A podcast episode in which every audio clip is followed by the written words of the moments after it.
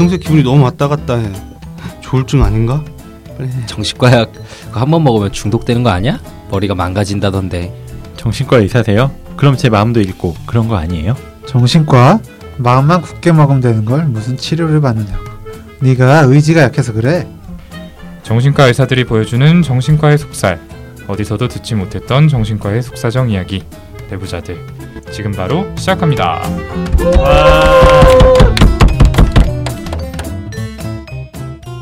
네, 안녕하세요. 참 기운 없는 오프닝이었는데 저희 젊은 정신과 의사들이 하는 솔직하고 은밀하고 자상한 정신건강과 마음 이야기 내부자들입니다. 언제나 그랬듯이 저희 소개 먼저 드리고 시작할게요. 네, 안녕하세요. 윤희우입니다. 안녕하세요. 손정현입니다. 안녕하세요. 허규형입니다. 안녕하세요. 김지용입니다. 네, 그리고 저는 이 방송의 사회자를 맡고 있는 오동훈입니다. 문득 느낀 건데 이 오프닝 멘트 있잖아요. 네. 이제 진짜 식상한 것 같아요. 음. 식상하다는 얘기도 식상하네요. 네, 아니 그 진짜 오늘따라 되게 마음에 와닿네요. 저희 이거 한번 공모 받을까요? 아 오프닝 멘트 어, 우리 바꾸자고 하면서 아무도 안 하고 있잖아요. 아이디어 아. 제공 아무도 안 하죠. 음. 좋죠. 음. 청취자분들 중에서 그쵸. 네. 네.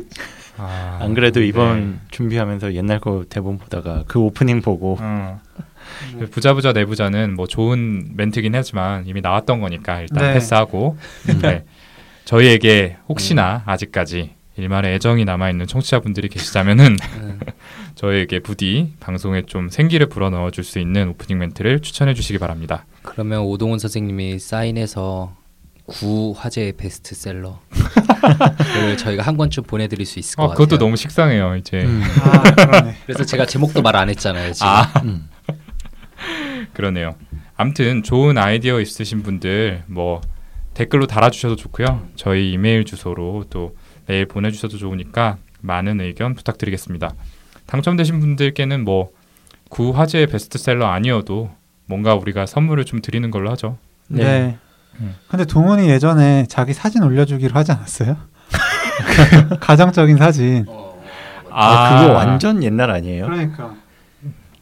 당황스럽네요. 김장 제가 김장했을 때니까 겨울이었던 것 같은데. 그러니까 지금 저도 잊고 있었어요. 갑자기 왜 아니. 치고 들어왔어? 아 그냥 갑자기 뭔가 해드린다고 생각하니까 아, 해드린다고 제 얼굴 해놓고. 보고 싶지 않을 거예요. 뭐 EBS 보신 분들 아시겠지만 네.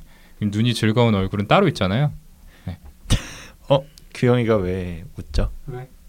본인이라고 생각하신 어. 거예요 아, 나 지금? 그냥 눈이 네, 사진. 올릴 거 생각하고 저는 윤희원 선생님. 좋아가지고. 왜 웃어요? 아니 진짜 그 방송 보면서 음. 너무 좀 나만 너무 튀어나왔다 배가 뭐 이런 많이 했는데 제가 또 혼자 혼자 잘나게 나왔다는 얘기하는 줄 알았는데 간만에 솔직한 자기 참- 고백을. 예, 어쨌든 너무 사설이 길어지면 좀 그러니까 본격적으로 방송 시작해 보도록 하겠습니다. 자, 오늘의 방송 주제는 식욕입니다. 어, 이 식욕에 대한 질문은 저희가 진료실에서도 굉장히 많이 듣는 질문 중에 하나이기도 하고 또 저희에게 메일을 통해서 사연을 보내주시는 분들 중에서도 이 식욕에 대한 질문을 해주시는 분들이 꽤 계셨는데요. 어, 이전에 저희 방송을 들으신 분이라면 아시겠지만 저희가 8화 정비소 방송에서 이 식이장애에 대해서 방송을 한 적이 한 번 있었습니다. 그런데 이번 방송에는 이 식이장애보다는 식욕의 전반적인 부분들에 대해서 이야기를 해보려고 합니다. 어, 저희에게 보내주신 질문들을 좀 몇 가지로 정리를 해보면요. 식욕이 대체 무엇인지도 좀 궁금하고, 왜 어떤 사람들에게는 좀 식욕이란 게 좀 조절이 잘 되지 않는지, 그리고 다이어트 약은 대체 무슨 작용을 하고 어떤 부작용이 있는지, 그리고 식욕을 건강하게 조절하기 위해서는 어떻게 하면 좋을지 이런 부분들에 대해서 궁금해 하시더라고요. 그래서 오늘은 이 질문들에 저희가 답을 드리는 방식으로 이야기를 해보려고 합니다. 정말로 식욕에 대해서 알고 싶고 내가 원하는 것처럼 조절하고 싶으시다면 끝까지 함께 해주세요. 그러면 먼저 식욕이라는 게 뭔지 저희의 먹방 요정 설명 좀 부탁드리겠습니다. 네 식욕 참 저도 조절하고 싶은데요. 식욕은 음식을 먹고 싶은 욕망을 말합니다. 보통은 굶주려서 그리고 또 배가 고프기 때문에 식욕이 발생하는데 그 외에도 식욕을 자극하는 것들은 몇 가지가 더 있습니다. 이 맛있어 보이는 음식을 눈앞에서 본다든지 또 냄새를 맡는다든지 하는 뭐 시각이나 후각 같은 자극으로도 식욕이 생길 수 있죠. 특히 요즘 많이 나오는 먹방 있잖아요. 네. 네, 그거 보면 진짜 장난 아니죠. 맞아요. 진짜 TV 보는데 그 이영자 씨 나오는 프로그램 있잖아요. 아, 네, 거기서. 음식 어, 음식에 대해서 막 설명을 하시는데 그 얘기를 듣다 보면은 진짜 너무 배가 고파요. 아. 거기다가 그 나오는 시점도 딱 배고플 시점에 아그 따라할 수도 없는데 막 아, 설명을. 하면은 네. 아 그러니까요. 아, 광고도 진짜. 찍잖아요. 그래서 그러니까 아, 그 광고 보고 막 뭐 쫄면. 사오고 막 네. 이런 적도 있고 저는 요즘에 나 혼자 산다 보셨어요? 아, 예. 화사 씨 아, 아, 곱창? 나온 거 곱창하고 얼마 전에 간장게장편 아, 또 티각. 어. 음. 그. 티각이 부각. 아 김부각 부각. 맞아 음. 김부각 어. 막 실검에 오르고 그랬잖아요. 근데 음, 저는 사실 아시다시피 게장류 이런 거 안 먹잖아요. 근데 그분이 드시는 걸 보니까 너무 맛있어 보이더라고요. 그래서 아. 막 식욕이 자극돼가지고 저도 뭐 시켜 먹고 그랬었는데 뭐 벤츠, 음. 엠브로 음. 그밥 똘똘 말아가지고 드시는 분 계시는데. 굉장히 잘하시네요. 네. 유튜브 평소에 말고 많이 즐겨 보시는 것 같은데. 아 근데 근데 진짜 그분 걸 보면은 뭐 밥을 뭐 보통 뭐 이제 햇반 여덟 공기에 치킨 다섯 마리 이렇게 해가지고 막 찢어서 뭐 치밥해서 드시고 그러는데 진짜 맛있게 먹어요. 그쵸. 어, 음. 엄청나게 행복하게 막 웃으면서. 어. 너도 맨날 그러는데. 저요? 아, 저는 근데 그렇게 많이 먹지 못하잖아요. 먹을 때 굉장히 행복하긴 한데. 어쨌든 참 그런 여러 가지 방송들 어, 보면 진짜 식욕을 자극하게 됩니다. 어, 이런 식욕은 모든 동물이 느낄 수 있는 것이라고 하고요. 생명을 유지하기 위해 기본적인 에너지를 얻고자 하는 이유로 발생한다고 합니다. 조금 더 깊이 들어가 보면 이 생물학적으로 식욕은 뇌, 소화기관, 그리고 지방 조직 사이에서 서로 주고받는 작용을 통해 조절이 된다고 하고요. 저 학생 때 이거 배울 때 지방 조직도 이런 그 역할을 한다는 게 참 충격적이었는데 음. 예, 이런 식욕은 에너지를 이제 얻는 것과 소모하는 것의 균형을 잡기 위한 행동과 이제 밀접한 영향을 주고받는다고 하는데요. 뭐 예를 들어서 스트레스를 받으면 에너지 소모가 늘어나기 때문에 균형을 맞추기 위해서 식욕이 보통 증가하게 된다고 하고요. 음식을 많이 먹게 된다고 합니다. 예. 하지만 지나친 스트레스라든지 다른 병리적인 문제까지 발생하게 되면 식욕에 문제가 생기는 여러 가지 질병들로 이어질 수도 있죠. 뭐 거식증이나 폭식증으로 이어질 수도 있고 그것 때문에 깡마르거나 비만하게 될 수도 있는 거고요. 네. 그리고 이 식욕의 조절에 대해서는 최근에도 연구가 많이 되고 있는데요. 특히나 식사와 관련된 호르몬들이 식욕을 조절한다는 건 많이 밝혀졌어요. 우선 렙틴이라고 하는 호르몬은 신체의 지방 조직에서 만들어지는 건데 이건 식욕을 떨어뜨리는 작용을 한다고 하고요. 식사를 적게 하면 이 렙틴이 줄어들고 반대로 음식을 많이 먹으면 렙틴 농도가 올라가죠. 그래서 식사를 적게 했을 때 렙틴이 줄어드니까 식욕이 떨어지는 게 적어지니까 올라가는 거죠, 식욕이. 그런 이후에 연구들에서는 뭐 소화기관에서 분비되는 그 밖에 여러 가지 호르몬들 그리고 중추신경계, 자율신경계 이것들이 복잡하게 얽혀서 식욕을 조절한다는 게 밝혀지고 있습니다. 그 중에서도 유명한 것들은 그렐린, 뭐 CCK, GLP라는 호르몬들이 식욕을 늘리거나 줄이는 데 역할을 한다는 게 많이 밝혀져 있습니다. 이런 호르몬들 통해서 이 사람 우리들의 식욕을 조절하는 게 이제 중추 지점이 뇌 시상하부라는 곳에 있는 이 궁상핵 아큐에트 뉴클러스입니다. 궁상은 그 궁상이 아니고 나 저는 얘가 어울린다고 생각하고 있었어요. 예, 궁상에 예. 그 형태 자체가 좀 활 모양 생겨서 음. 예, 궁상인데 아무튼 여기서 이 도파민이나 세로토닌 이런 저희가 흔하게 말씀드렸던 그 신경 전달 물질들이 작용을 하는데 특히 이 식욕과 관련된 호르몬들도 이 부위에서 직접 감지를 해서 배고픔을 인식하기도 하고 이 자율신경계의 변화를 통해서 식욕을 조절하기도 합니다. 예. 그 외에 이 다른 포만감을 느끼는 부위도 이 방금 말씀드렸던 식욕 중추인 궁상핵을 활성화시키거나 억제하는 방식으로 이 식욕을 조절하죠. 이몇 가지 대표적인 것들 얘기해 보자면 방금 저희 희우가 얘기했던 그렐린이라는 음. 비만 호르몬으로 잘 알려져 있는 물질인데 이 위 위장 중에 위에서 분비되는 호르몬이고요. 공복일 때, 그러니까 위장, 위가 비어 있을 때 어, 분비가 돼서 어, 이 뇌에 작용을 해서 이 식탐을 느끼게 하는 역할을 그래 한다고 이거 합니다. 그렐린 그때 그렘린 아시죠? 영화 맞아요. 그렘린. 어 나도 그런데 네, 그지. 네. 물 닿으면 괴물 되는. 어, 음. 그래서 막 증식하잖아요. 어, 그래서 비만 호르몬이다라고 외웠었어요. 나도 그냥 계속 먹어치워가지고. 그러니까 예, 그렇죠. 예, 반대로 그 인슐린 이 혈당 조절 호르몬이기도 한데 인슐린이나 이나 렙틴은 이 췌장이나 지방 세포에서 각각 분비가 돼서 이 식욕을 억제하는 역할을 하고요. 네. 그래서 식탐이 많다라고 하는 체질적으로 식탐이 많은 사람은 그렇지 않은 사람들보다 이더 많은 이 많이 먹어야지 그렐린 분비가 음, 다시 감소를 하면서 이 허기가 사라지게 되기 때문에 이 식탐이 많다, 비만이 된다 이런 원인이 될 수 있는 거겠고요. 그리고 이제 행복 호르몬이라고 하는 세로토닌 저희가 뭐 워낙 여러 번 말씀드렸던 물질인데 이 세로토닌도 포만감을 느끼게 하고 이 음식을 섭취하려는 그런 식욕, 식탐을 줄이는 욕, 욕구를 일으키죠. 그래서 우울이나 불안, 이 공황 상태가 돼서 이 세로토닌이 제대로 작용을 못하거나 이 분비가 감소하면 그 보상 작용, 이 반작용으로서 음식을 갈구하는 어, 식탐이 늘어나는 원인이 될 수 있습니다. 네. 지금 이제 손정현 선생님이 말씀해주신 이 몇 가지 호르몬들과 내 부위들 외에도 여러 가지 호르몬들이 복잡하게 작용을 해서 식욕을 조절한다고 알려져 있죠.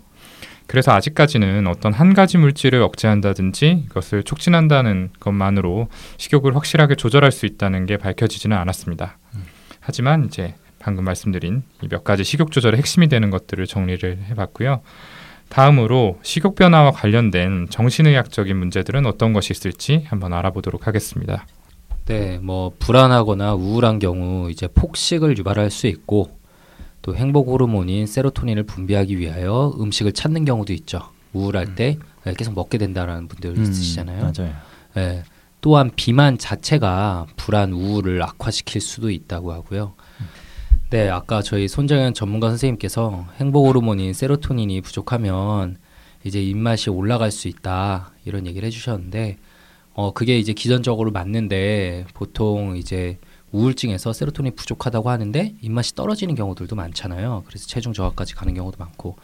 어, 또 다른 굉장히 복잡한 이게 회로가 있던데 그거에 대해서는 너무 복잡한 내용이라서 다음에 손정현 선생님이 좀 잘 정리해서 얘기해 주실 거고요.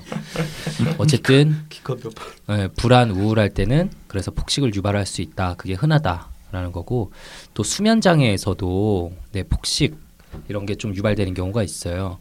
그 포만감을 느끼게 하는 렙틴 수치가 떨어지고 허기를 느껴서 식사를 할- 유발하는 그렐린 수치가 증가해서 식탐을 유발하게 되고요. 특히 야근으로 수면 부족인 경우는 야식으로 이어지는 경우가 많아서 음. 그 식탐으로 바로 이어지는 악순환에 쉽게 빠지게 되는데 그래서 윤희훈 선생님이 전공이 음. 전여차 때 진짜 폭풍 성장을 했었잖아요. 양적 네. 성장. 그렇죠. 수면 장애. 때문에 그런 일이 있었다고 좀 볼 수 있겠죠.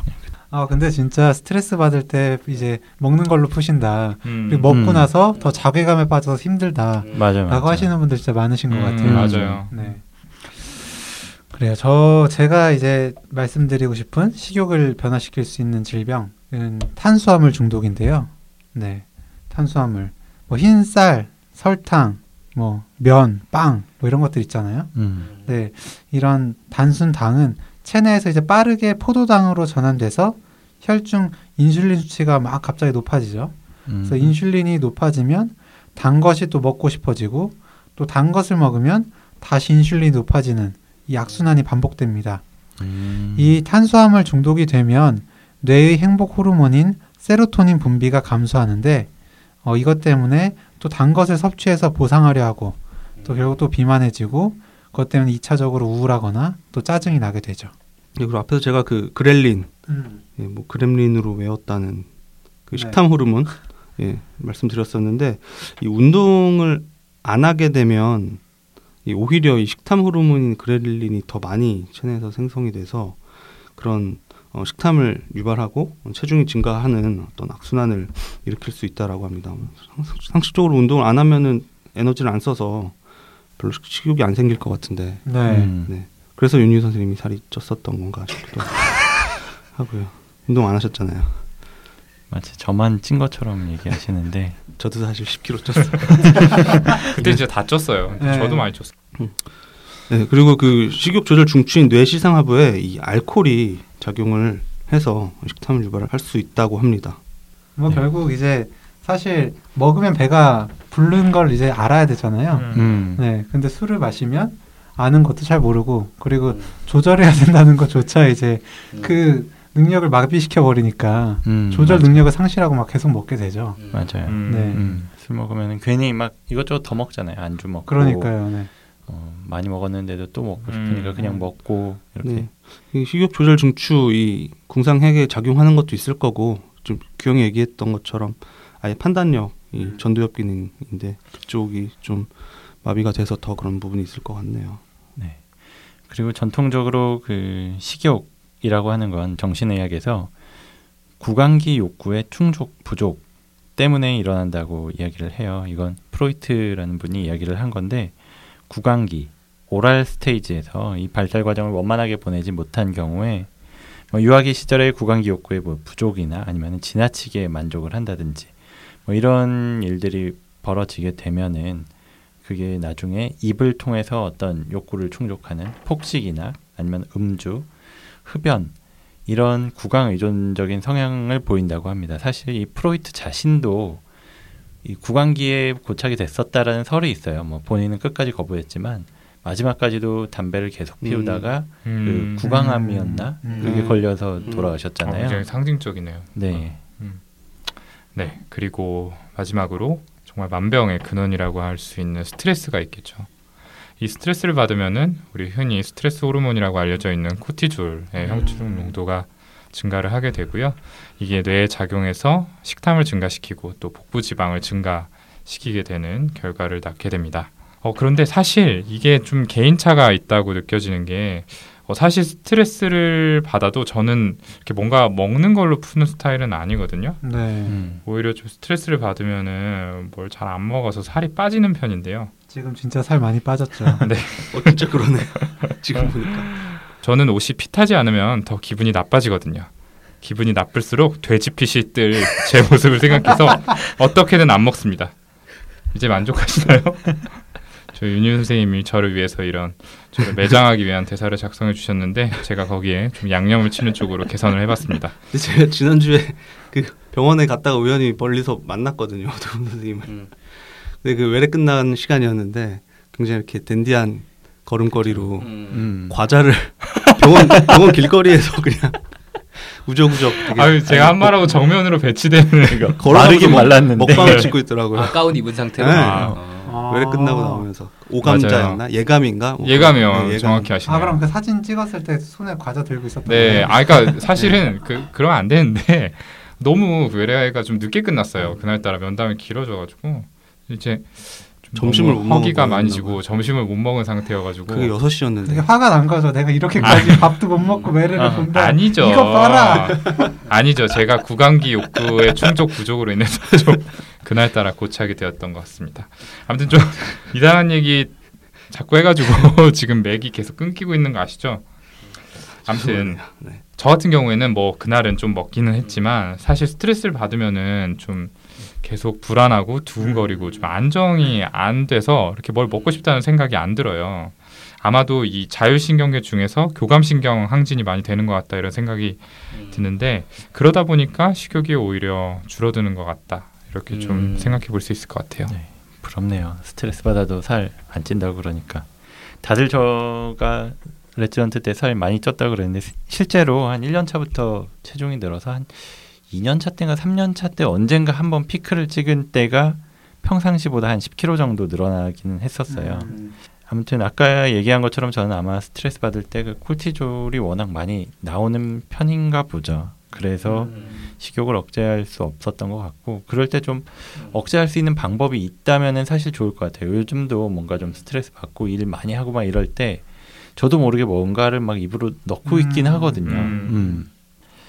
어떻게 하면 좀 조절할 수 있을까요? 맞아요. 생각해 보면은 스트레스를 받을 때 우리 몸에서 일어나는 기전이 굉장히 여러 가지가 있는데 음. 그 중에서 어떤 게 도미넌트 하냐에 따라서 음. 네, 이렇게 식욕이 올라가고 내려가고 이런 개인차가 좀 생길 수 있다는 음. 생각도 음. 드네요. 맞아요. 네. 암튼 방금 윤유 선생님이 마지막에 이렇게 식욕을 억제할 수 있는 방법이 있다면 좋겠다 이런 얘기를 했는데 아마 많은 분들께서 소망하시는 그런 거지 않을까 이런 생각이 들어요. 실제로 진료실에서 만나게 되는 분들도 많이들 궁금해하시죠. 이 식욕 음. 어떻게 조절해야 하냐. 음. 사실은 식욕을 완벽하게 컨트롤할 수 있는 방법을 개발한다면 정말 다이어트계 혁명이 되면서 좀 떼돈을 벌 수 있지 않을까 아, 그런 생각도 네. 드는데 그만큼 쉽지 않은 일이니까 지금껏 이루어지지 않은 것 같습니다. 어쨌든 이제 지금까지 우리가 흔히들 알고 있는 식욕을 조절할 수 있는 방법에는 어떤 것들이 있는지 거기에 대해서 좀 얘기를 해볼까요? 저는 스트레스 받을 때 어, 좀 운동을 해서 풀어냈던 적이 있어요. 이제 한참 운동하고 땀을 흘리고 나면 이제 스트레스 받고 막 먹을 게 막 땡겼던 게 줄어들기도 하잖아요. 거짓말. 그 뒤에 치맥을 생각하면서. 근데 어쨌든 그때 그냥 운동을 좋아해서 그런가 뭐 하고 생각했는데 음. 알고 보니까 다른 이유가 있었어요.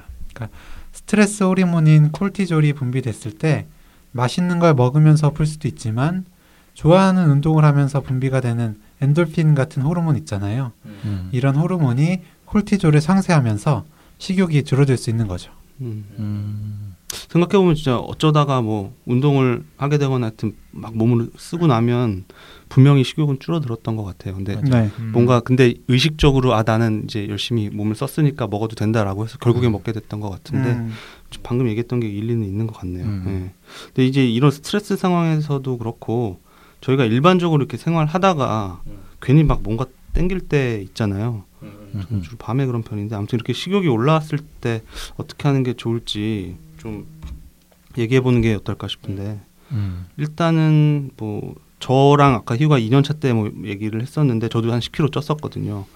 근데 본인이 무리하게 음식을 찾아서 먹는 식탐이 지금 있는지 아닌지에 대해서 좀 인식을 하는 게 시작일 것 같아요. 뭐 대부분 이제 살에 대한 고민을 하시는 분은 이게 이미 있다라고 인식을 하고 계시겠지만 저는 그때 2년차 때 인식을 못 했거든요. 진짜 음. 뭔가 되게 정신을 차려놓고 보니까 몸이 정말 평소보다 10kg가 더 쪄 있어서 깜짝 놀랐었는데 음. 이렇게 좀 인식을 한 후에 내가 어떤 구체적으로 좀 어떤 상황이 되, 면 특별히 더 이게 식탐이 올라가는지, 그러니까 뭐 먹을 걸 찾게 되는지 네. 좀 관찰을 하고 뭐 나름의 좀 분석을 해보는 게 필요할 것 같아요. 뭐 말 그대로 스트레스 때문에만 그런 건지 아니면 음. 뭔가 다른 좀 관여하는 원인이 있는지를 알면 그걸 해결하는데 좀 도움이 될 것 같아요.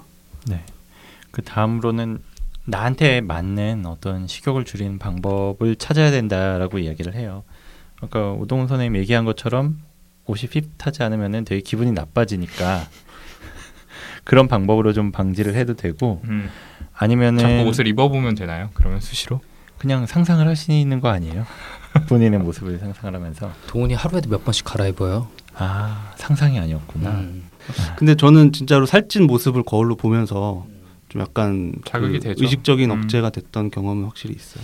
근데 아무튼 나한테 맞는 방법 예를 들면은 뭐 내가 먹방 같은 거 많이 봐서 거기에 자극이 돼서 뭔가 야식을 시킨다 이러면은 먹방을 안 봐야죠. 음. 뭐 그런 음. 방법이라든지 나를 자극하는 그 특정한 어떤 것들을 좀 차단을 하는 게 일단 필요할 것 같고요. 음. 그다음에 그 식욕을 줄이는 것 자체의 목표를 너무 높게 잡으면 안 된다라고 해요. 예를 들어서 저도 뭐 체중을 빼야겠다라고 생각을 하고 뭐 매주 체중을 체크를 하면은 분명히 난 운동을 하고 있고 먹을 거는 적게 먹고 있는데 매주 좀 요동을 쳐요. 내려갔다 올라갔다 내려갔다 올라갔다 하거든요. 음. 그게 별로 차이도 안 나고 매주 재면은 거기다가 한 번씩 올라갈 때마다 되게 좌절하게 될 수도 있는데 음. 길게 보면은 조금씩 조금씩은 내려가더라고요. 뭐 한 달에 얼마씩. 근데 이걸 목표를 너무 무리하게 세우면은 뭐 광고에서 나오는 것처럼 한 달에 뭐 10kg 뺐다 이러면은 무조건 다시 돌아오게 돼 있으니까 음. 그런 목표는 좀 현실적이고 좀 장기적인 계획을 세우는 게 좋다라고 이야기를 합니다. 네. 그리고 식탐을 줄이기 위한 생활 습관 있는데요. 첫 번째로 이제 공복이 되면 식탐 호르몬인 그렐린이 분비된다고 말씀드렸잖아요. 음. 그러니까 하루 세 끼를 규칙적으로 챙겨 드시는 거죠. 음. 두 번째로는 물을 자주 마십니다. 세 번째로 배가 출출하지 않도록 식사 중간에 뭐 토마토나 견과류 같은 간단한 음식을 먹고요. 네 번째로 단 음식, 고칼로리 음식을 피합니다. 근데 그런 거 많이 챙겨 먹으면 결국엔 좀 더 찌게 되지 않나요? 이 내용은 거의 사실 음. 국영수 위주로 어. 음. 어, 이제 꼬박꼬박 공부하면 1등 할 수 있다. 약간 이런 내용이에요. 근데 이거 가지고 태클을 걸면 어떻게 할 수가 없다고요. 근데 가끔 이제 진짜 체중 때문에 오시는 분들 그것만으로 진료 보시는 분들이 몇 분 그래도 저도 계신데 아마 다들 조금씩은 계실 것 같아요. 음. 근데 보시면은 아침 안 드시는 분들이 진짜 많아요. 아 맞아요. 네, 맞아요. 아침 안 드시는 분들이 정말 많고 그다음에 점심에도 어떻게 조금 소량으로 버티시다가 결국 저녁이나 야식으로 많이 드시게 되는 음, 그 몰아서. 패턴이 음, 맞아요. 계속 반복돼서 그렇게 그렇게 아침을 드셔야 된다. 음. 그게 이제 다이어트의 정신과에서 볼 때는 다이어트의 기본이다라고 말씀을 드려도 음. 이게 사람의 욕심이 일단은 적게 먹고 시작하고 싶은 마음에 음, 잘 음. 되지가 않더라고요. 그리고 또 워낙 다들 요즘 바쁘시잖아요. 근데 저희가 예전에 그 정신과 입원병동 혹은 납병원에서 그 체중 관리 프로그램 있을 때도 항상 강조했던 게 아침을 소량이라도 꼭 드셔야 된다는 거 음. 점은 꼭 말씀드리고 싶고 어 그 밤에 이제 뭐가 먹고 싶어질 때 있잖아요. 음. 그럴 때 약간 판별하는 방법이 있대요. 내가 지금 배가 고파서 먹고 싶은 건지 음. 아니면은 정말 다른 이유 때문에 뭐에 뭐 자극받았거나 음. 아니면은 감정적인 이유 때문에 먹고 싶은 건지 판별하는 방법이 이제 먹어서 진짜 별로 맛이 안 느껴지는 거 있잖아요. 씹어도 끝까지 맛이 잘 안 느껴지는 거. 뭐 예를 들면 브로콜리나 이런 거. 음. 음. 어. 브로콜리 맛있는데? 너 같은 분은 좀 빼고 그래서 배고플 때 아 그럼 지금 브로콜리를 내가 먹으면 괜찮을까 먹어보고 싶을 때 생각을 해봤을 때 아니다 그러면은 이제 감정적인 식사를 내가 지금 좀 원하는 거다 음. 근데 음. 진짜 배가 고프면 어 브로콜리라도 먹어야겠다 아. 라는 생각이 들면 그때 먹어라 라고 하더라고요 근데 과연 가능할지 모르겠는데 그런 방법이 있대요 음. 어. 네. 이렇게 좀 일반적으로 알려져 있는 식욕 조절을 위한 방법들을 위주로 저희가 이야기를 드려봤는데요. 어, 그 다음으로는 이 많이들 궁금해하실 다이어트 약에 대해서도 좀 이야기를 해볼게요. 20세기 후반 들어서부터 식욕을 조절하기 위한 약물이 개발이 돼서 현재까지 사용이 되고 있죠. 초기 약물들은 뇌의 식욕 중추에 작용해서 배고픔으로 인한 식욕을 억제하는 그런 작용들 위주였는데 새로 개발된 약물들은 이제 뇌 보상 중추에도 작용을 해서 식욕하고 같이 어떤 음식을 먹을 때 이 섭식 시에 쾌감을 같이 억제하는 작용을 합니다. 그런데 자신이 인지하지 못하는 스트레스나 뭐 수면 장애, 우울, 불안, 강박 이런 정신 또는 심리적인 원인이 동반돼서 식탐이 증가된 경우들이 의외로 많거든요. 음, 음. 이런 경우는 스스로 알아차리기가 어렵고 이제 혼자서 조절하기 어려운 경우가 많기 때문에 반드시 정신건강의학과 전문의 진료 후에 원인에 맞는 적절한 약물 치료를 해야 된다라는 말씀을 좀 미리 드릴게요. 네. 그래서 그런 증상에 대해서는 거기에 맞는 약물 치료를 하면 되고요. 그리고 다이어트를 목적으로만 개발을 된 약, 요것들을 몇 가지만 말씀드리면 크게 나눠 보면은 음식을 먹는 것 자체를 줄여주는 역할 하는 약이 있고 네. 우리 몸의 기초 대사량을 늘려서 음식은 많이 먹더라도 살이 덜 찌게 만드는 약 이렇게 크게 두 가지로 나눌 수가 있어요. 이 체중을 줄인다는 건 결국 몸에 들어가는 칼로리가 줄어들어야 되고 아니면 소모하는 칼로리가 많으면은 자연스럽게 빠질 수밖에 없는 거니까요. 그래서 전자에는 먹는 것 자체를 줄여주는 약은 뭐 위장관에서 음식물 흡수를 저해하는 약물 유명한 거는 뭐 성분명으로는 올리스텟이라고 하는데 제니칼이라고 알려진 약이에요. 요약 같은 경우에는 시- 그 장에서 지방의 흡수를 저해해주는 음. 약인데 한 가지 뭐 단점으로 있을 수 있는 건 흡수가 안 되다 보니까 지방이 그대로 변으로 빠져나가요. 음. 그래서 네. 마치 지방변이라고 네, 해서 사고가 좀 생기기도 하죠 음, 음. 약간 설사처럼 나오기도 하고 뭐 지방이 미끌미끌하잖아요. 기름이니까 음. 그러다 보니까 정말 실수로 변이 나올 수도 있는 거예요. 정말로 정말 음. 그런 부작용이 있을 수 있다고. 네, 지방변. 음. 네. 어쨌든 뭐 지방 흡수 자체가 안 되니까 아무래도 체중 감량에 도움이 되겠죠. 그 외에도 식욕 자체를 줄여주는 약들이 있어요. 뭐 이를테면 아까 세로토닌이 부족하게 되면은 식욕이 늘어난다 뭐 이런 얘기를 했잖아요.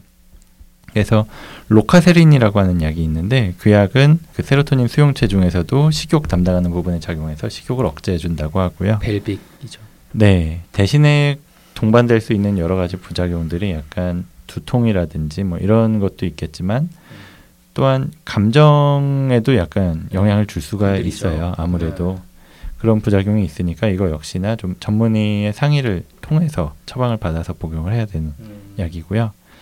그 다음 또 유명한 약이 펜터민이라고 하는 약이 있어요. 제일 유명하지 않을까요? 음. 네. 네. 뭐 프링, 카피 약들도 엄청 펜터민 많고. 뭐 음, 프링으로 음. 많이들 하실 것 같아요. 상당히 많은데 이거 역시나 식욕 자체를 억제해 주는 약이라고 해요. 식욕 자체를 많이 억제해 주는 약인데 이거는 가장 흔한 부작용이 뭔가 잠을 잘 못 잔다든지 좀 짜증이 늘어난다든지 불안해진다든지. 어. 그러니까 흥분 상태. 그렇죠. 음. 흥분 상태가 되고 음. 뭐 불면 증상이 동반이 되기도 하고 정말 심한 경우에는 뭐 여러 가지 환각 증상이나 네. 이런 정신병적 증상도 음. 유발할 수가 몇번 봤어요. 네. 음, 생각보다 많아요, 진짜. 네. 이거는 그러니까 식욕 자체를 조절하기도 하지만 이제 교감신경을 음. 활성화시키는 그런 뭐. 심장 박동만 빨리 뛰고 땀 나고 에너지 음, 대사도 음. 증가시키기 그렇죠. 위해서. 네. 그렇게 음, 해서 음. 살을 빼주는 효과가 있죠. 네. 네. 그 사실 이제 다이어트 클리닉 같은 곳에서 보면은 이런 펜터민을 정말 막 처방하는 경우들이 진짜 많더라고요. 음. 네. 그좀 용량 이상으로 처방하기도 하고 그리고 또 보면은 아까 이제 벨빙 얘기했잖아요. 세로토닌 음, 리셉터 음. 건드리는 거. 그 정신과 항우울제들을 비급여로 처방하시는 경우들도 많아요. 그런 다이어트 음, 클리닉에서. 맞아요. 예. 음. 그래서 그냥 감정적으로 아무 문제 없는 분이었는데 다이어트 약 먹고 난 다음에 막 너무 불안해지거나 잠 못 잔다라고 음. 와서 보시면은 약이 정말 막 네다섯 가지 이상을 드시고 음. 계신데 음. 아이고 정신과 의사도 쓰기 굉장히 겁날 것 같은 약을 막 쓰시는 경우들이 있어서 음. 좀 겁날 때가 많더라고요. 화날 음. 때도 있고 솔직히. 음. 음. 이게 애초에 장기 복용을 위해서 쓰, 만들어진 약이 아니잖아요. 펜터민 같은 경우에는 음. 음. 그걸 뭐 의사들이 그렇게 뭐 잘 못 쓰는 경우도 있겠지만 본인들이 좀 이제 체중에 대한 어떤 음. 강박이 생기다 보면 여러 군데 복용을 하거나. 예, 어. 그렇죠. 의원을 통해서 구하시거나 해서 아, 예. 그리고 뭐 과량 장기간 음. 복용하시다가 아까 얘기했던 정신병적인 증상 예, 생겨서 저희과 입원하시는 경우 다들 그쵸. 저희도 많이 음, 봤죠. 경험해 이제 봤죠. 저희가 이전 방송에서도 말씀드렸지만 이제 정신과 약이 부작용이 생기는 경우에 또 상당수가 본인이 그 용법이나 용량 같은 것들을 자의로 조절할 때잖아요. 이 약도 그런 부분도 꽤 큰 것 같아요. 이렇게 하나를 드시라고 할 거 두 알 드시고 또 여러 병원에서 아까 손정현 선생님 말씀하신 것처럼 음. 처방받은 약을 함께 병용하시는 경우에 더 부작용이 날 가능성은 높을 수밖에 없겠죠. 펜터민 확실히 그 정해진 딱 기간대로 단기 처방하고 정해진 용법대로 가면은 효과가 진짜 좋고 부작용 크게 없이 잘 지나가는 경우들이 많더라고요. 음. 근데 그게 확실히 그렇게 용법대로 단기간 쓰고 또 끊고 그러다가 필요하면 또 단기간 쓰고 이렇게 가야 되는데 확실히 정확하게 사용하는 게 제일 중요할 것 같아요. 그 다음 약으로는 콘트라브라고 하는 약이 있어요. 이거는 날트렉손이라고 하는 약과 부프로피온이라고 하는 약의 조합이 된 약인데요. 날트렉손이라는 거는 주로는 알코올 의존 같이 어떤 중독, 행위 중독 뭐 이런 것들에 드는 약이고 부프로피온이라는 약은 일종의 항우울제인데 이 음식을 많이 먹는 것 중에서 배가 고파서 먹는 것도 있지만 그 뭔가를 맛있는 걸 먹었다라는 그 행위 그리고 거기에 한 어떤 보상 회로라고 하는데 그 부분이 자극이 되면서 만족감을 느끼고 그런 분들도 있어요. 폭식을 하거나 이런 분들 중에서는 음. 그런 경우에 이 날트렉손이라는 약이 그런 보상 회로를 중간에 차단을 해주기 때문에 이런 그런 이유로 폭식을 하는 경우를 막아줄 수가 있고요. 쉽게 말하면 음식을 먹는 게 더 이상 즐겁지 않다 이렇게 얘기하면 될까요? 음, 네, 네. 그렇죠. 네. 아마 프로피온도 비슷한 작용을 한다라고 생각을 하시면 될 것 같습니다.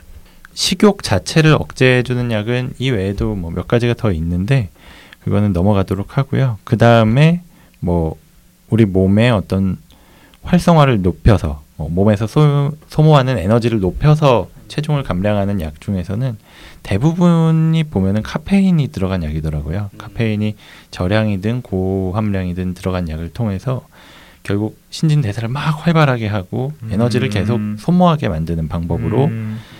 쓰는 그런 다이어트 약도 있었습니다. 네, 저희가 다이어트 약에 대해서 말씀을 드리고 있는데요. 네, 다이어트 약과 관련된 사연 한 가지 좀 소개해드리고 마무리하겠습니다. S님의 사연인데요. 저는 작년에 친구의 추천을 받아 다이어트 전문 병원에 가서 약을 처방받아 복용했습니다. 효과도 어느 정도 있었습니다만 문제는 따로 있었습니다. 약을 먹는 중간에는 수전증과 불면증이 동반되었고 경험해 본 적 없는 기분 상태가 꽤 유지되곤 했습니다. 저의 경우에는 의욕이 과다해지고 모든 일을 할 수 있을 것만 같은 자신감이 생기고 기분이 하이해지는 것이 나중에는 다이어트 목적보다는 그 기분을 느끼고 싶어서 약을 먹곤 했습니다. 반대로 제 친구는 약을 먹으면 아주 무기력해져서 아무것도 할 수 없을 정도였다고 말하니 보통 약은 아니라고 예상은 했습니다. 한 3개월쯤 후엔 가족들의 만류와 거리 때문에 그만두게 되었지만 한동안 약 생각이 간절했습니다. 음, 한달 정도 후엔 정말 우울감이 극도에 치달아 일주일 정도 힘들어했던 기억이 있고 얼마 지나지 않아 공황 발작도 한 번 왔었습니다. 다행히도 지속적으로 발작은 없었지만 약을 먹기 전에는 전혀 이런 증상이 없었습니다. 또 다른 증상은 심각해진 건망증입니다. 아무리 기억해내려 해도 스스로의 힘으로는 할 수가 없고 어제 봤던 그 영화의 이름, 지난주에 이미 한번 검색해 본 내용도 또 한 번 더 검색해 본 적이 한두 번이 아닙니다. 검색해 보니 식욕 억제제가 그런 부작용이 있다고 하더라고요. 또 저랑 비슷한 경험을 하고 있는 분들이 최근에 이 사실을 알리면서 보이콧 활동을 하고 있고요. 이 부작용이 나아질 수 있는 방법은 있는 건지 혹은 더 심해지진 않는 것인지 걱정이 됩니다. 네, S님이 보내주신 사연이었는데요. 흑경 선생님 목소리로 잘 들어봤습니다. 이 사연 들어보니까 다이어트 약으로 한 세 달 정도 드셨잖아요. 네. 이분이 보내주신 약 리스트를 사실 보긴 했는데 되게 여러 가지를 드셨었어요. 저희가 오늘 설명을 했었던 약 중에 몇 가지를 드셨었는데, 어, 그 중간에 잠깐 얘기도 했지만 그런 부작용들이 동반이 되기는 해요. 이렇게 기분이 막 들뜰 수도 있고, 아니면은 뭐 그게 끊어지고 난 다음에는 금단 증상으로 올 수 있는 여러 가지 증상들도 있는데 그것들을 좀 경험하신 것 같네요. 그래서 이제 가족들의 만류로 약을 중단했다라고 하셨는데 뭐 중단한 다음엔 우울감, 뭐 공황 증상, 건망증 이런 것까지 생겨서 힘들어하시는 이야기였어요. 뭐 이 내용들 정말 흔하게 접하는 다이어트 약의 부작용인 것 같아요. 이 다이어트 약이 교감신경계를 활성화시키는 작용 때문이라고 볼 수 있고요. 사실 계속해서 지속된다기보다는 약을 끊으면 돌아오는 경우가 대부분이긴 한데 이 다이어트 약 종류도 워낙 여러 가지가 있고 뭐 여러 가지 기전을 같이 조절한다면 효과가 좋겠지만 그만큼 부작용도 여러 가지가 따라올 수 있는 거거든요. 그래서 이게 무시할 수 없는 것들이 될 거고 뭐 이를테면 지방 흡수가 안 되게 하는 약 오늘 말씀드린 그 제니칼이라는 약이라든지 아니면 먹고 싶은 충동 자체를 조절하는 다른 약 이런 것들을 좀 써보는 것도 방법이 될 수 있겠다는 생각이 듭니다. 네, 지금까지 이 식욕의 정의에서부터 다이어트 약의 효과 또 부작용에 이르기까지 전반적인 상황에 대해서 쭉 훑어봤습니다. 좀 간단한 내용이었던 것 같은데요. 이 궁금증을 해소하시는데 조금이나마 도움이 되었으면 하는 바람입니다. 아마 여름을 맞이해서 많은 분들께서 좀 다이어트에 관심을 가지고 계실 텐데 어, 저희가 여러 차례 강조드렸던 것처럼 건강하고 적절한 방법, 그러니까 약을 사용하더라도 적절한 약을 적절한 용량으로 의사의 지시대로 사용하는 이런 방법을 통해서 꼭 원하는 체중에 도달하시기를 바라겠습니다. 어, 그러면 저희 38-1화 정신건강의학과의 비밀을 소개합니다. 정비소 시간은 이걸로 마무리 짓고요. 저희는 다음번 얘 왜 이러는 걸까요 시간에 더 재미있고 유익하고 흥미로운 주제를 들고 다시 찾아뵙도록 하겠습니다. 감사합니다. 감사합니다. 감사합니다.